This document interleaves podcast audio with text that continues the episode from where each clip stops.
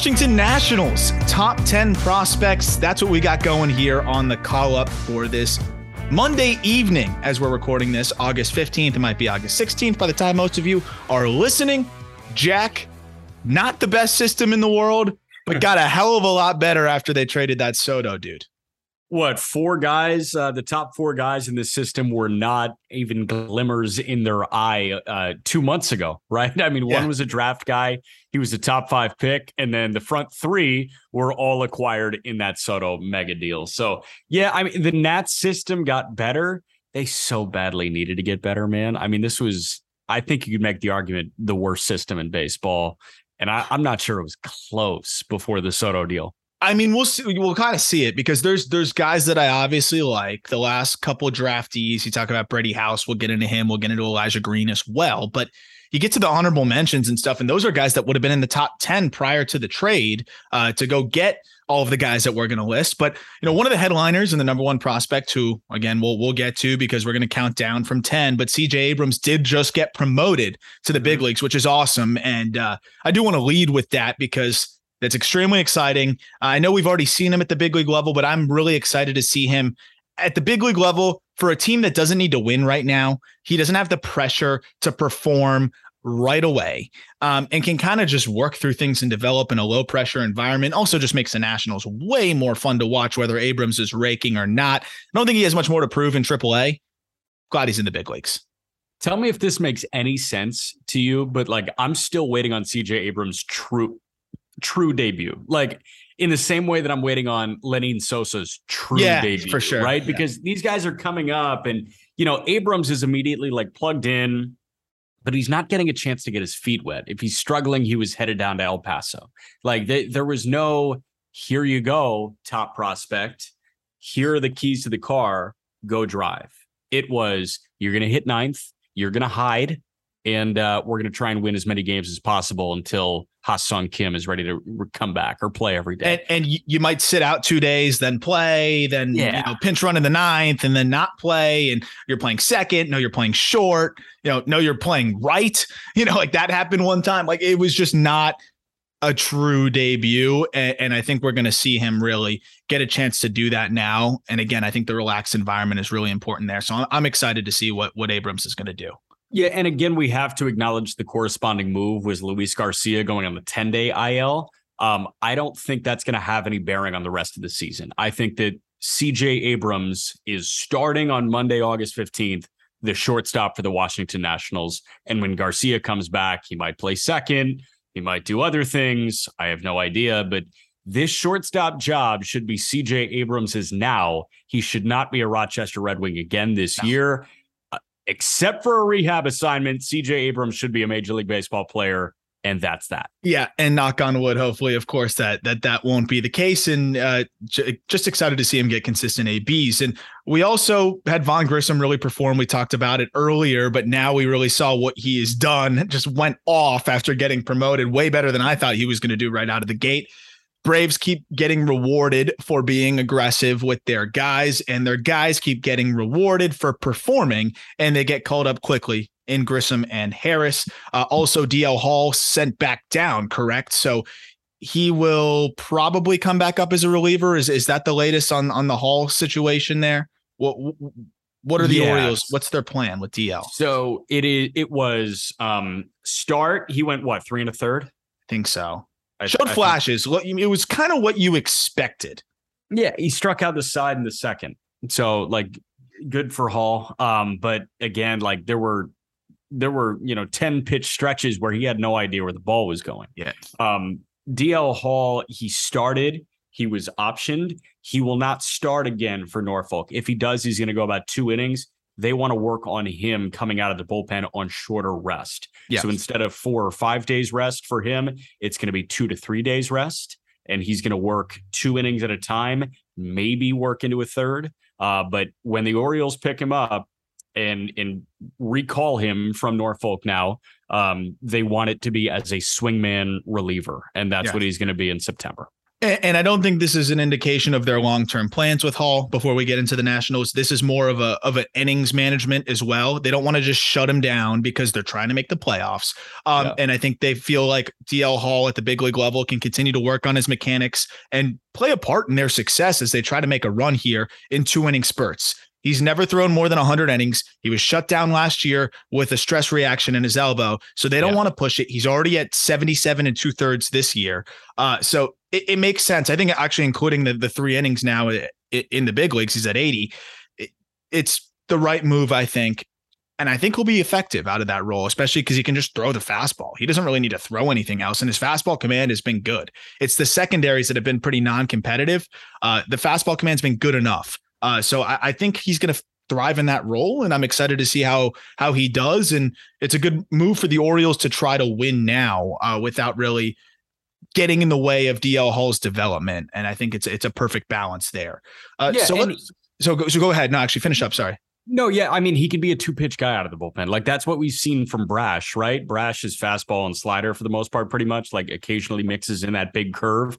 Now that he's in the bullpen, before Brash was trying to be a four pitch pitcher. Like I'm not sure if Hall was trying to be a three pitch pitcher in that. He debut. was. The changeup looks great. Uh, just yeah, it's, it's just it looks good. great, and then it's nowhere near. Um, and it's the same thing with the slider. Right. So like whichever one's working, do it. Like you can survive for two innings on fastball changeup or fastball slider. He can feel which one is the better one, and he can survive as a two pitch guy. Um, I think stress is going to be a lot lower on him out of the bullpen than in the starting rotation. Yeah, and their bullpen's been great. So excited to see how he fits in there. We'll start with the honorable mentions. Um, we'll start with Jake Alu, a guy that you saw uh, a little bit for this national system. Uh, you saw him back when he was initially drafted as a 24th round pick out of Boston College when you were broadcasting over in Auburn for the Double Days. And Alu has been spectacular this year uh, as a college guy that continues to just get better and has, has hit at every level. Struggled probably more or the most in his professional career when you saw him versus you know what he has been doing this year, which is an 819 OPS between double and triple A. He's at 277, 352, 467. He's got some pop, got a little bit of thump there, and he can run a little bit. He's also swiped 12 bags. Uh, I think this is an interesting possible utility guy uh, at what 25 years old for yeah. the the Washington Nationals.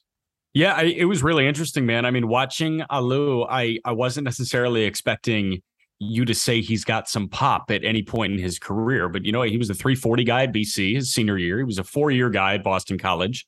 Um, he, he, struggled a little bit, hit 260 in Auburn across 45 games. So I was seeing him consistently that first year out of school. But then he's pretty solid in high A. Hits 303 at the beginning of last year, gets the bump to double, fine in double.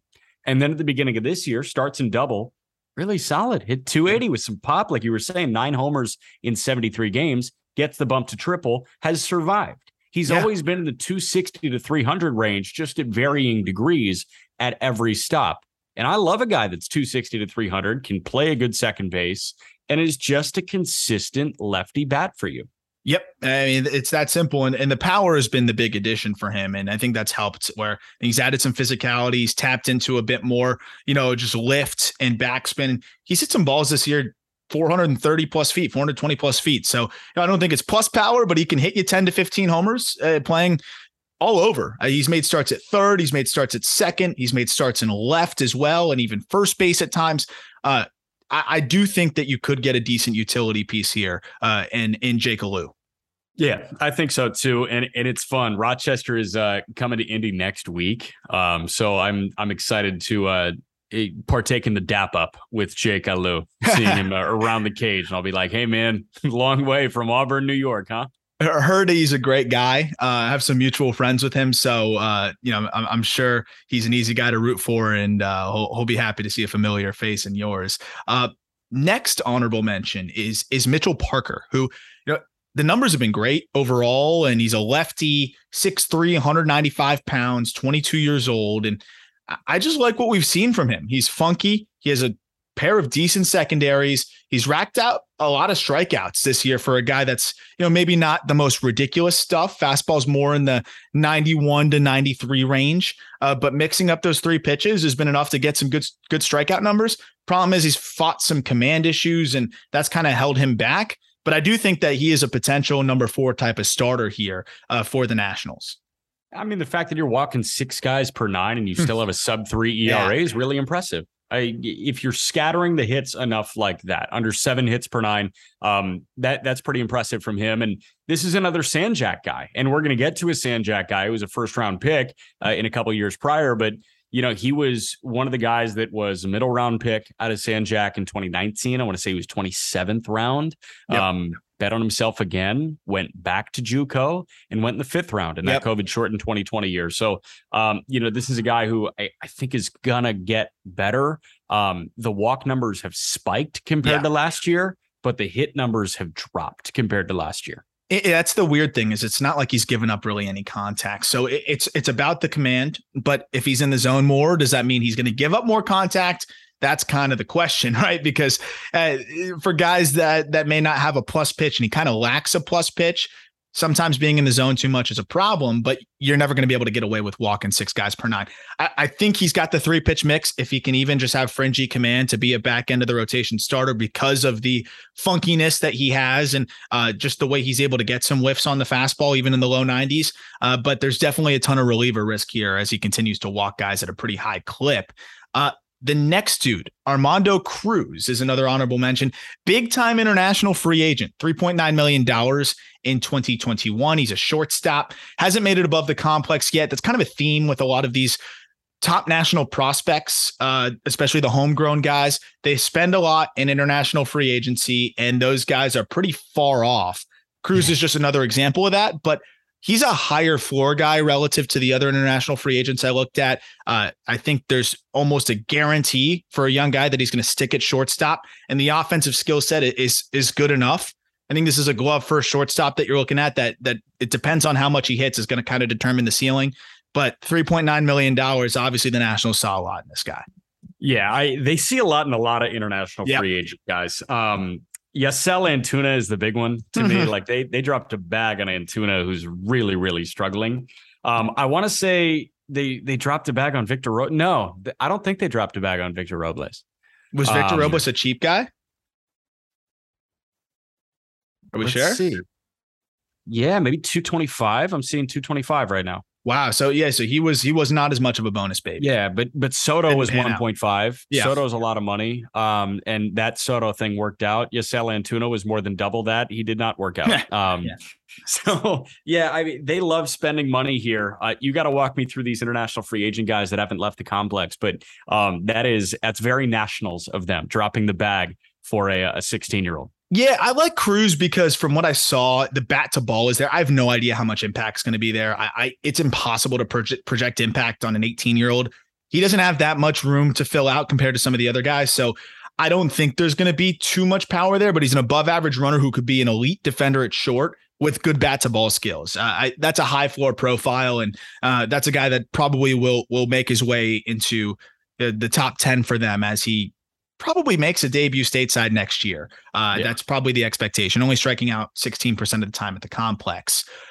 A guy that I looked at, and the more I watched, the more interested I started to get is TJ White, who's another honorable mention here, outfielder with big time raw power. He was an overslot fifth round pick in 2021. He's a switch hitter with exciting tools. And uh, I think there's some over over pumped speed grades for TJ White. He's not very fast. I think that's a misinterpretation by some uh, because yeah. you look at the profile, he looks he looks I guess the part as a corner outfielder that has the long limbs, that has the quick bat, but he's not that fast. He's more of an average runner. But the exit velos were were way up there. He's put up some very jaw-dropping home runs at points this season. There's some swing and miss in the game, uh, but I, I do like him in terms of upside compared to some of these other prospects in the system. Yeah, I mean, he's got 62 hits, 18 of which are doubles, seven pumps. So he obviously has gap to gap power and he's got over the wall power. Um, he was over slot, but underage. He was a 17 year old high school guy. Yeah. Um, I think that certainly could have enticed the Nationals to do that in the fifth round. Um, and listen, as an 18 year old in low A, if you're hitting 240, slugging 404, you'll take it. Obviously, there's a lot more room to grow. 6'2, 210. Um, I was looking at his build. It feels like there's some more meat that he can put on his bones. Um, drop the speed a little bit. But like you said, I don't think speed's really his game. I think if no. he's going to up anywhere, it's probably in the power department. And again, I think you mentioned that the age. I mean, he's he's young, uh, and missed an important year. I think even in his development in high school, uh, didn't get the ABs, and he looks like the classic guy that just needs ABs. Uh, I think he's going to be a pretty good player here. I, I do like the bat switch hitter, kind of hedges some of the concern as well. Strikeouts are high, but they're not off the charts egregious for a high school guy in his first pro season in low A at 29.7%. And he's put up some home runs, some exit velos as high as 107, 108 miles an hour. So there's some there's some raw pop in there. And I think he could be a, a pretty solid corner outfielder if he continues on the trajectory that he's on right now. Uh, yeah. Another right-hander, Andry Lara, who I think could be one of the big names to watch here. I think the last two honorable mentions that we're going to talk about are guys that – could really put it together. Lara has a lot more time uh, in his favor, given that he's still 19 years old. And Lara, big time fastball, sits 95, uh, can touch 97, 98 with life. He's 6'4, 230, uh, mixes in a really solid slider and a decent changeup as well. Three pitch mix, electric fastball. Command is a little bit of the problem here, but he's young and he's already getting some swings and misses. I'm interested in Lara. The, the, results aren't here though, and I, I, haven't seen much Lara at all. But he's got a six one six ERA across 19 starts in low A, and he really struggled to throw strikes when he got off the complex last year too. I don't know if it's a 19 year old being fazed by not being at the complex anymore. Um, it's really tough to throw in in professional baseball. Um, newsflash for everybody: it's really hard to throw uh, yeah. to professional hitters. But yeah, I mean, it, it's a different beast when you get off the complex and you're not you know, sleeping at at the La Quinta that they put you up at right at the spring training complex. So, yeah. um, yeah, it, it'll be interesting to see how he progresses. Um, he's put on a ton of weight. Yeah. When he signed, he was 6'4, 180. Yeah. He's now 230. That's a big boy now.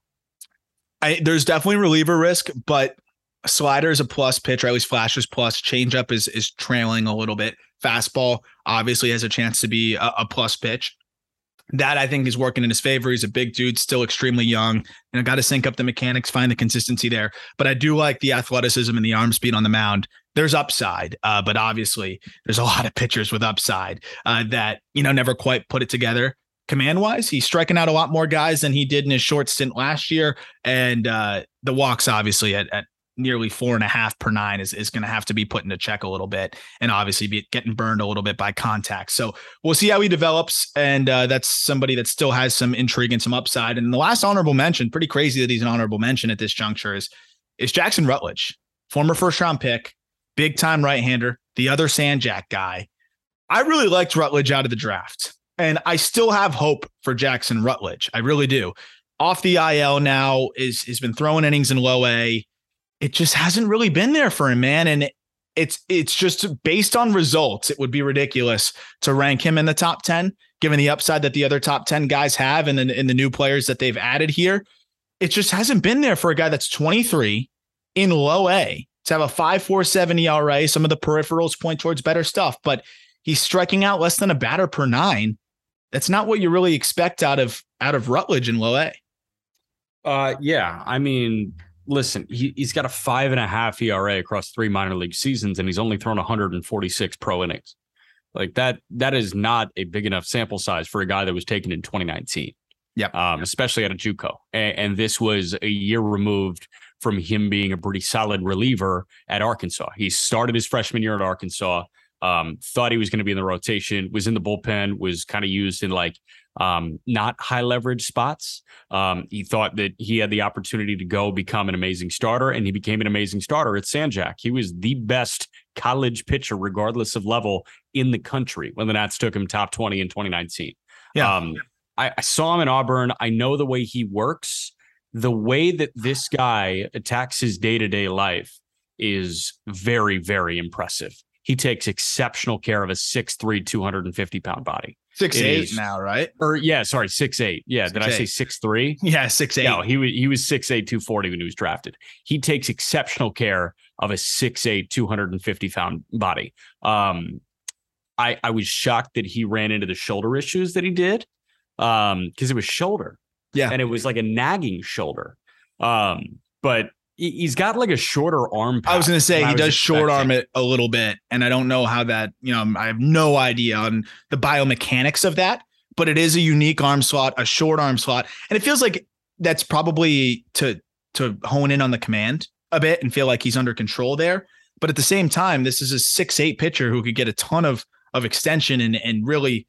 Uh, the arm speed's been there. It seems like he, he it's almost a little robotic at that point, and it, it seems like it's easy to see the fastball out of his hand for Yeah. that reason. And dude, it has been. I would I would argue that the numbers back that up. So far this season on fastballs, 349, 410, 484 slash line. Opponents have an 894 OPS against this heater. Yeah, man. I I remember asking him about his arm path in 2020 during COVID. I I did an interview with him right when COVID hit, and uh, you know I asked him like, "Have you thought about changing to a longer arm path or something? Do you feel like there's more there? Do you feel like you can get more out of the tank?" And he said, "You know, I've I've tried a lot of different things in a lot of bullpens, and I feel like I'm maximizing like this." Um, so if this is the arm path he feels comfortable with, then so be it. Some guys have unorthodox arm paths that they feel most comfortable with. Um, but you're right. I'm shocked that the strikeout numbers are not as gaudy as we were expecting. This is a big dude who, when fully healthy, is overpowering, and he is not overpowering right now. No, the the in the end zone whiff on the heaters are it's just not great. He goes with a four seam and a two seam. Four seam's a little bit better.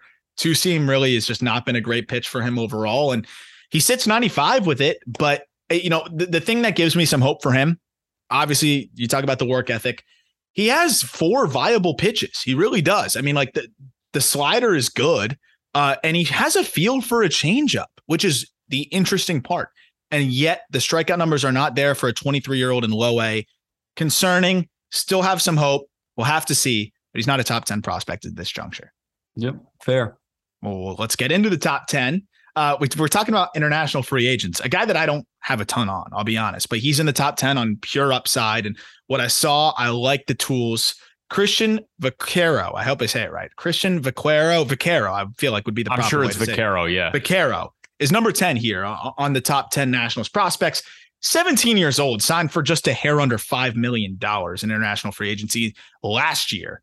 He's already six foot three, 180 pounds. He picked up switch hitting like recently, which is kind of crazy. Shows you how early he is in his development. Literally, uh, the ETA is 2027. Uh, so he is so far off, but he's a plus plus runner with pretty good bat to ball skills. I think he's got a lot to iron out with his body and his swing, especially, you know, from the other side of the plate as he's continuing to develop there. But given that he's 6'3, 180 and a plus plus runner, and, and there's a lot of excitement about what he can do in the outfield and how much ground he covers, you figure if the bat comes along and he has a lot of room to fill out, this could be a five tool star. And that's enough upside there to to put him in the top 10. But admittedly, looks have been very limited for me. I, I will nod and smile when you talk about the DSL guys. I know nothing about the DSL guys. I'm sorry. Um, Yeah, if I you want to get me access to DSL games, I will gladly wake up and watch DSL games with my I- cup of coffee. I would too. I, it's really just clips and videos and whatever I can get. And uh, you know, he's definitely got a ton of talent, and that's really why we can put him in here. But there's there's a lot that needs to go right through the years for him to be, you know, the player that the Nationals are hoping he can be. Uh, but four point nine three million dollars, a lot of money, and uh, he's already shown some flashes. But I don't think we see him stateside for a little while. Yeah, for sure. Another guy that much cheaper in international free agency, but I was really impressed with this dude. Jeremy De La Rosa, another outfielder who signed for $300,000 back in 2018. And De La Rosa, I, I, I know it's not as much upside to dream on, but I was pretty impressed with the power and with just the complementary tools. This guy has put together a pretty nice season so far. And you know, he's still really young, still 20 years old. This year in low A, he struggled since being promoted to high A in his 22 games, but in low A was spectacular. Hit 315, 394, 505 with 10 homers and 26 bags, striking out 24.8% of the time, walking 11% of the time. He got bumped up to high A, where he's he's young for the level, and, and it's been tough for him there. He's hitting 195. Strikeout rate stayed in check, which is encouraging, uh, but just the power hasn't been there. What also is encouraging is he's still swiping bags. So that's a part of his game that I think you can you know, bet on and, and count on. He's got 35 bags now between the two levels yeah. uh, on what I think is 42 attempts. There's some raw power there that I really like, but obviously he's a little overmatched in high A right now. Yeah, super overmatched in high A. Uh, I I find it really interesting. It, the way he has transformed from last year to this year at the same level at low A. Um, struck out 122 times in 87 games last year, struck out 78 times in 69 games this year. Started putting the ball in play more often. Dude realized he was fast as hell. Yeah. He said, Oh, I'm going to use this fast as hell thing going on. And he also has some juice 19 doubles, 10 bombs. So that's what really sold me was, was the two things that you just mentioned. One, he made a tweak to his setup. So now he's a little bit more stacked on the backside. And he also, you know, just deploys more of just a smaller, almost toe tap because he's preset on that backside, starts almost like pigeon toed a little bit. And that's helped him to keep his weight back. Strikeouts stayed down. The power didn't take a hit though. He had exit velos as high as 110 already this year, which is well above average for a 20 year old who has more room, I think, to fill out a little bit. His problem is he's extremely pull happy, leads to more rollovers, and and I think that's what we're seeing more in the high A level. They're working away, away, away, and he's rolling over, and there's more weak contact. But he's I think he's going to do the same thing he did last year, which is after getting used to the level that he got brought up to. I think next year he'll be comfortable in high A and start to make those same adjustments again. 90th percentile exit velo of 104 miles an hour is well above average. Exit velo is as high as 110. Bat speed is there. He's a plus runner. He can play all three outfield spots. This is a guy you can get excited about. Uh, obviously, the hit tool is the question, though, and um, that's the case with a lot of toolsy guys. Yeah, that, that is the case with a lot of toolsy guys. Um, what I will say is the strikeout numbers are the most encouraging thing. Um, and and they just need like guys. They need yep. guys to keep on climbing because, I mean, we're going to talk about it. Like the top four guys were not in this system before, so I think they're banking on the money that they spend in international free agency yeah. panning out and then having a couple of pop-up undiscovered gems like a Jeremy De La Rosa work out for them. Absolutely. And and De La Rosa, for better or for worse, reminds me a little bit of Jesus Sanchez. So hopefully he can iron out, you know, the the approach thing. But I think he's a little bit more sound, and I think he is a better. I know he's a better runner and a better defender. So there's a, a little bit more upside. I think overall as a well-rounded player. Yeah. Next guy at number eight is is Cole Henry, and and Cole Henry would be higher if it weren't for the massive injury risk that he carries. And you know, I, I don't like to bake that in too much uh, to prospect rankings, but when it legitimately hampers your ability to really just develop, it, it, makes it hard to to rank him any higher. I think based on his ability, he could be a top 100 guy. Oh but yeah, we're seeing the Nationals be extremely careful with him as he continues to miss time. He missed time in college with arm issues. He's missed time now in multiple stops in the professional ranks with with arm issues. When he's on the field, he's been spectacular. And he's already up to AAA because that's again, that's not the question. Is is not whether he can get outs, it's whether he can stay healthy. And that's been the issue for him. But Cole Henry, unique arm slot, which might be part of the problem with health. I I don't know. Uh, but a unique arm slot that makes it very difficult to pick pitches up out of his hand. Fastball is really good at 94 to 96, can touch 97. He has a changeup that is nasty, a curveball that is nasty. This dude could be a really good starter, but I just I think he might be better off just in in the bullpen as a multi-inning reliever uh, out of pure caution. He was a second round pick in 2020 because I think nobody thought that he could truly stay healthy for a long time. And I mean, like he was great in his four starts pre COVID with LSU. Uh, but he goes second round to Washington. Last year, he throws what 47 innings across 10 starts. Yep. I mean, you're making 10 starts in a whole season. That's not good. And then so far this year, he started nine games. He's thrown 31 innings yeah. in nine games. There. He was unhittable in Harrisburg. Unhittable in Harrisburg. 23 and two thirds innings, five hits. That's insane. Do I need to give you the strikeout and walk numbers? He struck out 28 and 23 and two thirds, but five hits. No, it's it's crazy. And that's why I'm thinking, man, like maybe reliever is is the best route here. He's 6'4, 200 pounds. It's so hard to pick it up out of his hand. That's that's the biggest thing. He tunnels extremely well between the fastball and the changeup and the curveball. And the fastball just hasn't been touched this year, eh, which is the amazing part because he throws it two thirds of the time. Yeah. 527 OPS against on that pitch. Change up 243 OPS. Hitters are two for 20 against his changeup this year. And then the curveball, same story 143, 325 OPS again. So if you want to combine the changeup and the curve, 122 hitters are five for 41 against it. And we, like we said, the fastball already sets the tone. So you want that guy as a starter, but it just seems like even the Nationals are kind of worried about how to handle things. And it, it's tough. I think you try it maybe. Uh, what do you do here? How do you approach Cole Henry? Dude, I, I don't know. I mean, the Nats are in such dire need of starting pitching. I think you just try until yeah. it fails and fails and fails again. Like, I think he should just be a starting pitcher until his arm doesn't let him start games anymore. And then you work him out of the bullpen. Yeah. And, and they need that. So maybe somebody we see at some point this year at the big league level, or they want to continue to to kind of ease his development in triple. We'll see. But the numbers have not been the rest question. of the I think he should spend the rest of the year in Rochester, man. Like yeah. I, he needs to throw more than 80 innings in a professional season. He needs to throw more than 60 innings in a professional season. Yeah, I I guess if if you look at it from that this lens though, he's a finite amount of bullets. Might as well use them at the big league level. I just don't know how I feel about that with like a pitcher. Yeah, it, or you, he's got to. But, the, but the, here's the thing: it's a reliever's arm slot that kind of talk about it with with the path, and that's what evaluators have always been worried about. I don't believe in a reliever's arm slot per se. I think it, it's all different, but clearly he's struggling with the health side of things. It has nothing to do with the ability. So I'm interested to see if he tweaks that, what the plan is there, or if it's just a different, you know, workout regimen or whatever he's going to do. But if Cole Henry can stay healthy, he's a number three starter. I really think he can be a number three starter if he stays healthy. If he moves to the bullpen, could be a lights out closer. Like he's he's that nasty. Five hits in 23 innings in double A. yeah. That's all you got to say, right?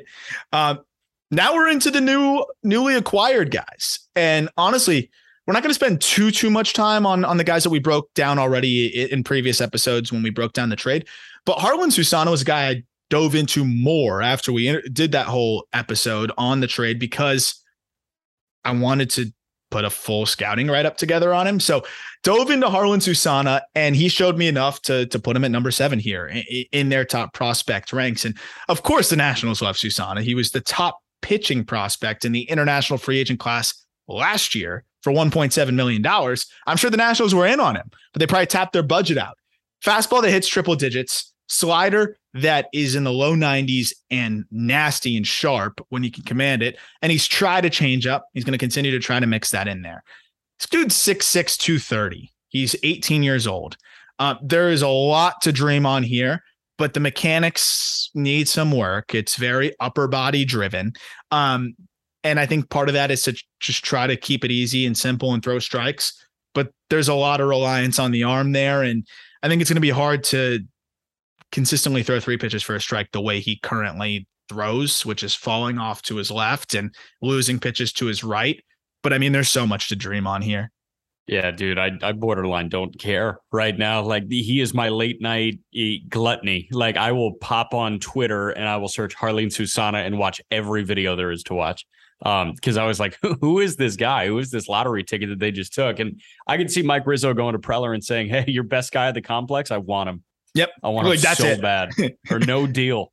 Give it to me. Um, and, and he was the best guy on the complex, maybe at any level. He was a strikeout machine. He's just bigger and better than everybody. He's 18 years old. Those yeah. guys occasionally work out, occasionally turn into stars, occasionally fizzle out in a year. I have no idea what's going to happen to Jarlin Susana. All I know is I'm super excited if he does turn into to a star.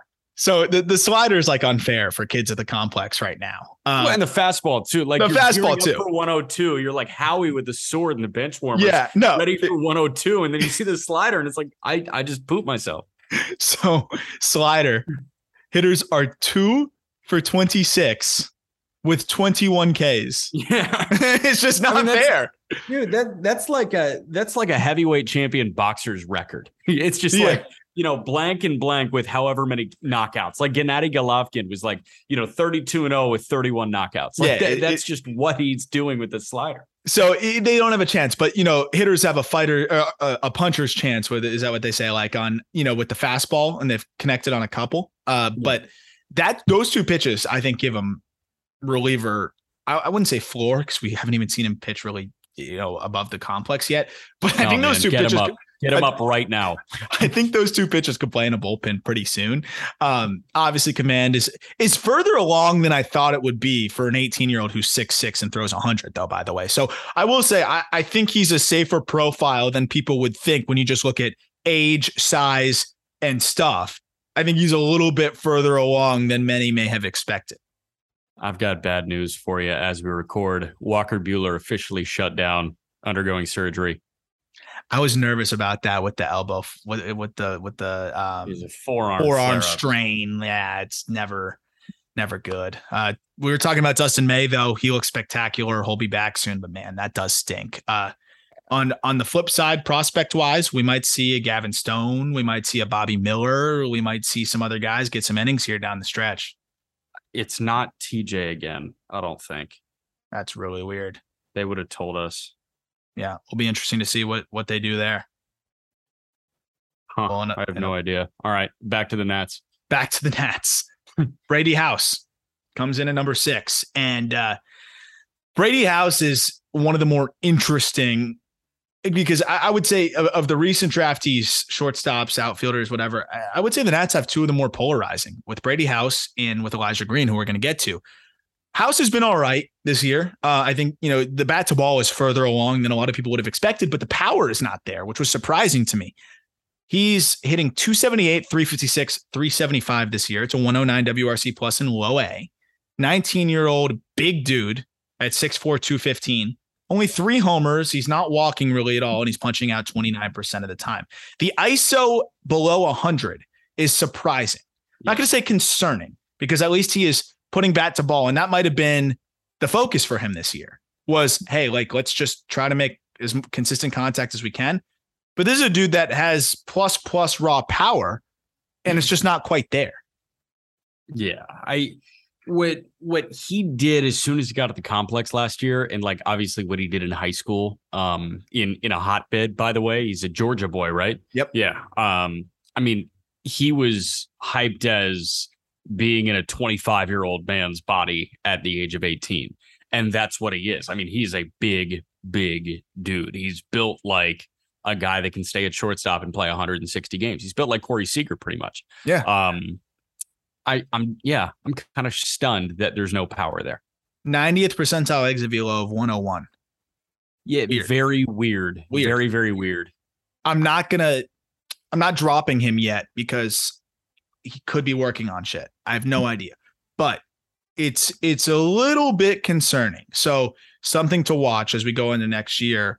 And look, the Nationals have not been that great with their draftees, you know, over the last couple of years. So it's it's a tad concerning, uh, but he still kind of sticks at six because the bat to ball is there, and I'm not gonna let the ship sail on raw power after you know just one season in low A uh, for a teenager. But it is it is a little bit suspect at this point. Yeah. Let, let's see if it turns into a pattern next Yep. year, which is crazy. We're saying chalk it up for next year, but I mean, you're putting together top, the top 100 update. Like, House is going to drop, obviously. Yeah, I mean he's not doing what we were hoping he would do, uh, and hasn't even really flashed the power that much. So it, it's definitely a surprise. Uh, checking in at number five is a guy who it's you look at his stock and it, it it's got to be almost like a I don't want to say penny stock because he's way more valuable, but it's just no, it's, an and down. EKG. Yeah, it's an EKG. Cade Cavalli, right hand pitcher who first round pick 2020 has looked great pretty much since he signed and got going. I mean, I've been really impressed with him. Obviously, the command is, is something that had to come along, and it, it's he's shown to have that come along. He's putting together his best season in that department this year. I was worried he was going to be hurt when he came out of the game with an arm issue, but came back, you know, not that long after, has been fine. He overpowered guys in double A last year, striking out, you know, more than 12 per nine, then kind of took a hit in triple really struggled. 7.30 ERA, strikeout numbers were way down, walk numbers were way up. Now, walk numbers back under control, strikeout numbers up a bit to 9.39 per nine, or if you want to go by percentages, 25% strikeouts. Less than 10% walk rate is really encouraging, though. And he's put together some really good starts as of late. I- am starting to like what I see from Cade Cavalli, and I think he's starting to figure out how to just be a more consistent pitcher all around. He's such a weirdo, dude. I mean, like high velo, obviously, like it, it looks different out of his hand. Um, guys will have trouble with that. Um, you want him to work out as a starter he's been eating a bunch of innings. He started 19 games. He started 92 innings already this yeah. year. He's going to get well over 100 if he stays healthy. Um, and he hasn't shown any sign of wear and tear, like you mentioned. It was just a quick hiatus, and now he's back, and all systems go. Um, with him, what, what's crazy to me is you think with that electric fastball and that slider, he could be prone to the long ball, right? If if something is left over the heart of the plate, He's faced 380 hitters so far this year. Three guys have taken him deep. Dude, you you know why too? It's it's the fastball just has that that barrel avoidance. I don't know, like it just has a little bit of that last how. minute jump. Yeah. A little bit of a last minute jump. And then the other thing is like you're not hitting his curveball. And that's what I think he has started to to throw more frequently as of late.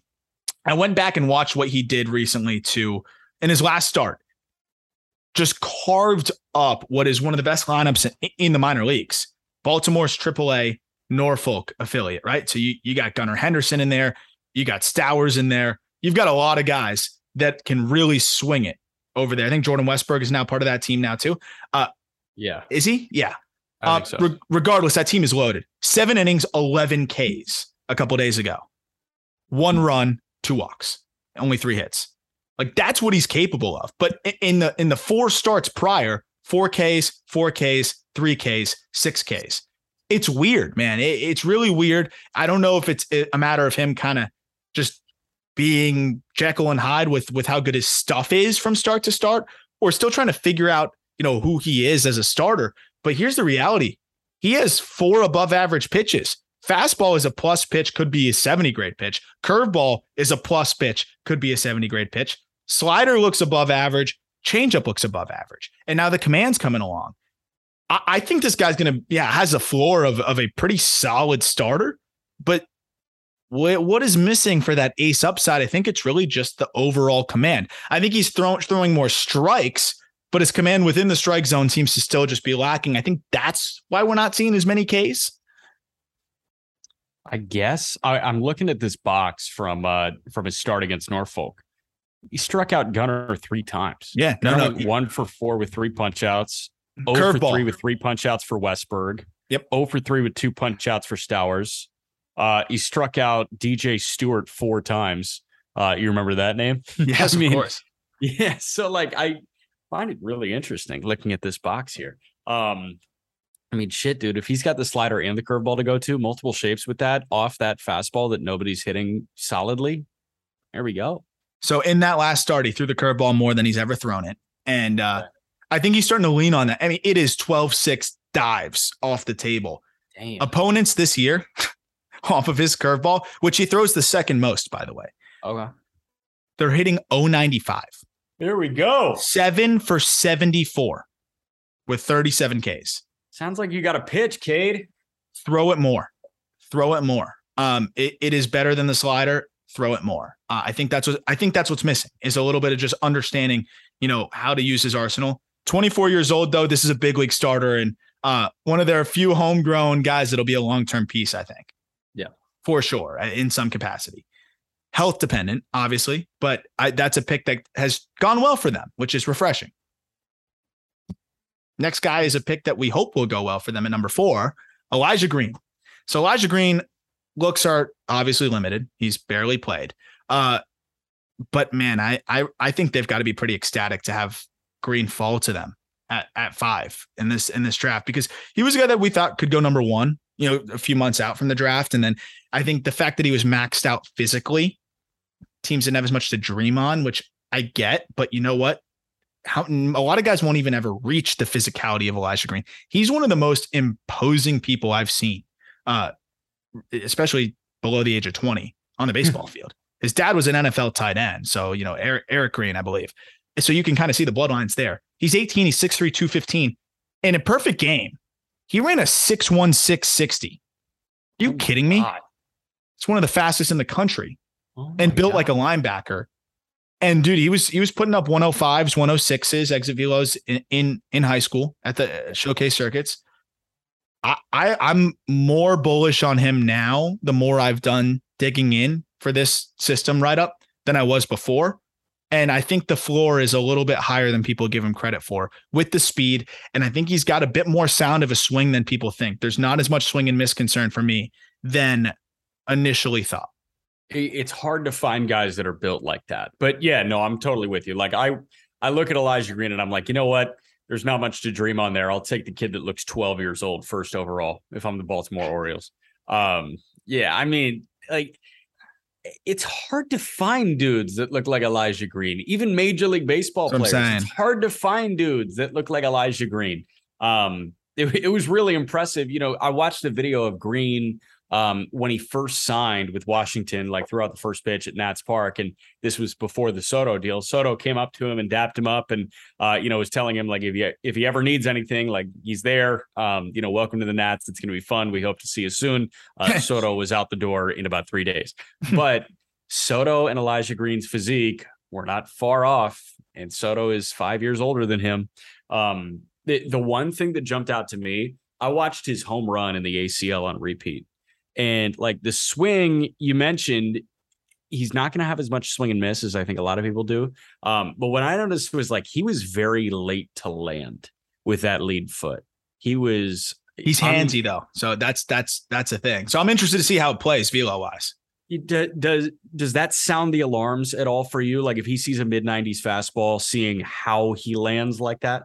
it won't sound the alarms until I see him struggle with it. Because there's guys that that don't need to get the foot down. Like yeah. that, there's guys that don't really worry about that and they're fine. Um, obviously, if a guy's struggling and then you see that, of course, it's concerning. What's funny though is his hands are so insane. I mentioned it in the write up, which again, the, the top 10 is linked in the description. His swing reminds me of Starling Marte, man. A lot of Starling Marte. And if his hands are working like that, I think he'll be just fine. But yeah, I think I, there there could be some timing issues, some some things there. But so far, I mean, he he looked good on the summer circuit. There was some swing and miss, and I think that was what concerned people at times.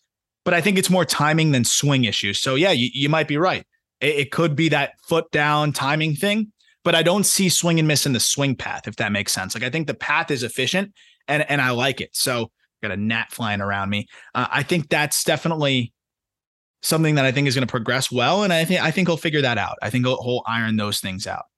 Dude, I just I love this view of green. Like it is, it's perfect because you can see the flight of the ball off the bat too. I mean, I can watch this video on repeat. It is awesome. I love the bat speed, man. I think there's plus raw power, plus plus speed that we already know about, and he can play a bang up center field and he loads well. Like he gets back really well. I'm telling you, it's it's it's timing maybe a little bit, and that's it. So I, I think I think the swing plays. He repeats his load extremely well. He repeats his moves extremely well, and he's a twitchy freak. Uh, I'll bet on a guy like that being able to hit enough. Yeah, I'm with you, man. I, I'm with you on this guy. Like I, I remember looking through and trying to watch as much video as I could over the course of like a week ahead of the draft, and was like, hey, I, I'm not pissed if Elijah Green goes one one or two or no, three, but he no. fell to five, and the Nats were probably super happy about it. Very happy to get him at five, and uh, I mean the, the upside there compared to like what the Marlins got at six with the Jacob Berry is is you know just just totally different. Um, yeah. This is where I'm interested to see if you have any gripes. Where we go at number three, because I went in with the full expectation of not moving Robert Hassell from two. Robert Hassell is the number three prospect in this system. I love Robert Hassell, but that means James Wood is ahead of him. We'll get to James Wood. Hassell, we've talked about. We broke him down a ton uh, when when the trade went down.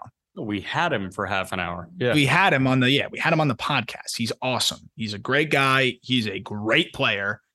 And I just think the profile is a little bit different than what we thought it would be initially. That's okay. That's okay. But it does temper the ceiling a little bit. And I think the balance of James Wood and what he has done already and what he is capable of, I think puts him a hair ahead.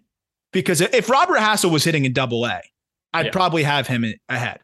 But the realistic thing here is that James Wood is one level below, probably ready for a high A promotion. Yes. And is putting up better numbers than Hassell ever did in low A yes. with way more projection. So that's why, and playing center. But let's talk about Hassell real quick for those who may not have heard the other, you know, the other episodes that we did breaking down the trades. We both think he can stick in center. You've seen him even more in the outfield. He's a center fielder. He's closer to a plus runner than he is a 55 grade runner. It's fringe plus, uh, which I think a lot of people undersell. Hit tool close to plus. Current 50, future plus. Yes. Stop me if you if you think I'm a little off on anything. No. The power is what we scaled back in this updated write up. I had future raw power at 55, cut that to 50. I had future game power at 55, cut that to 50.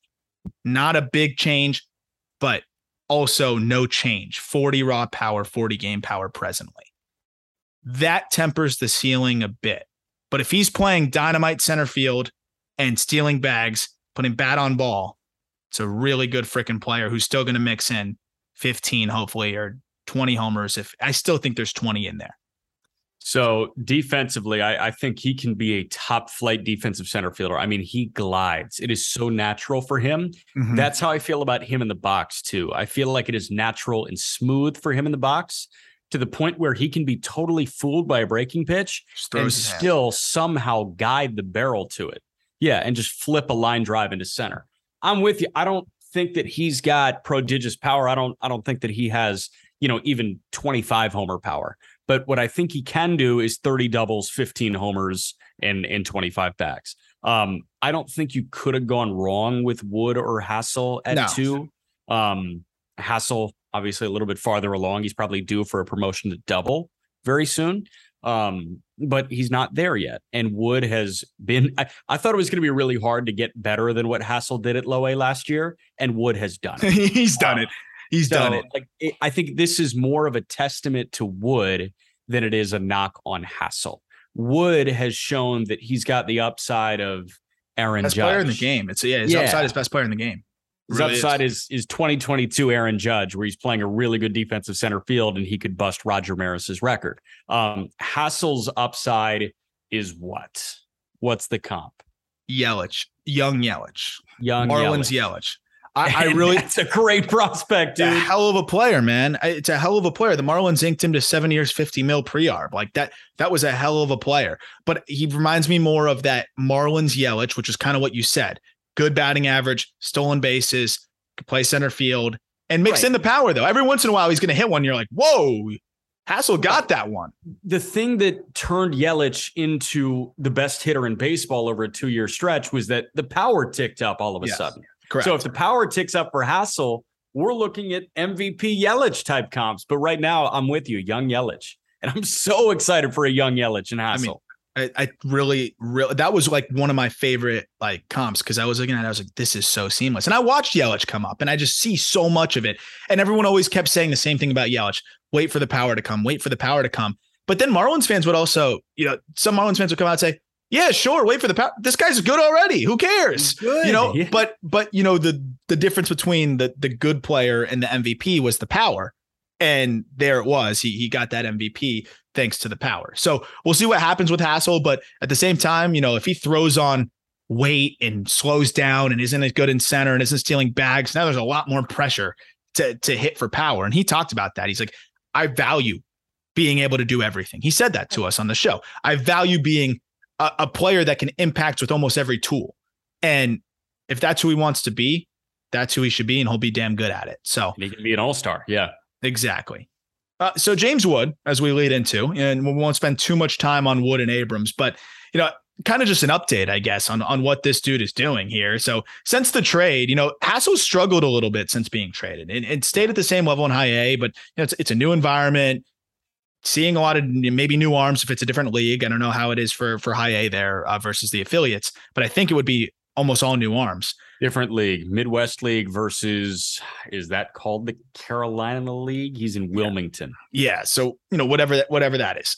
James Wood through his 9 games, 342, 375, 526 slash line. Um through the 50 games uh, with the Padres in low A, 337, 453, 601 slash line. So combined now has 11 homers, 17 stolen bases, and uh, yeah, he's just hitting the ball. it is crazy to see. I can't wait to see what this guy's going to do in high A. I really am. I hope we get it before the end of this year. I just want to see if this can continue because he is just demolishing, demolishing the the lower level competition.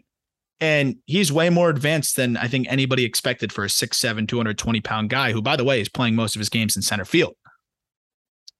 90 games. Um, I'm starting last year at the complex. 90 games for James Wood.